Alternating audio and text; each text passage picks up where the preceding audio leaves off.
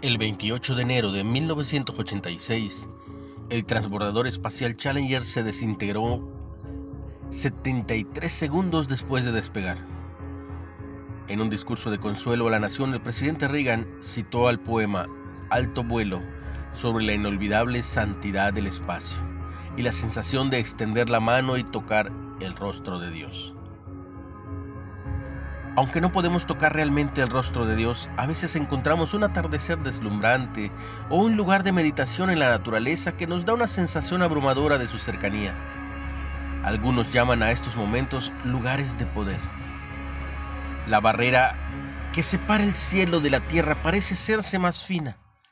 Dios se siente un poco más cerca.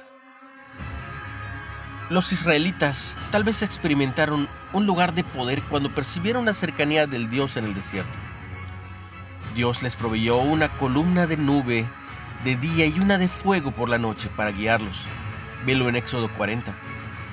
Cuando estaban en el campamento, la gloria del Señor llenaba el tabernáculo. Sabían que Dios estaba con ellos.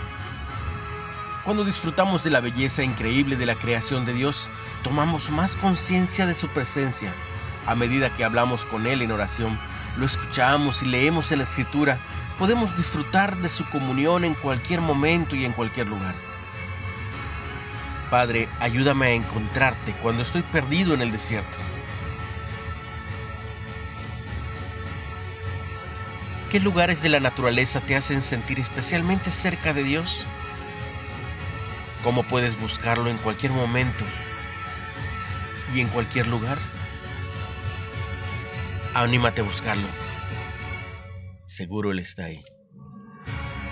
Recibe mucha bendición. Tú y todos los tuyos.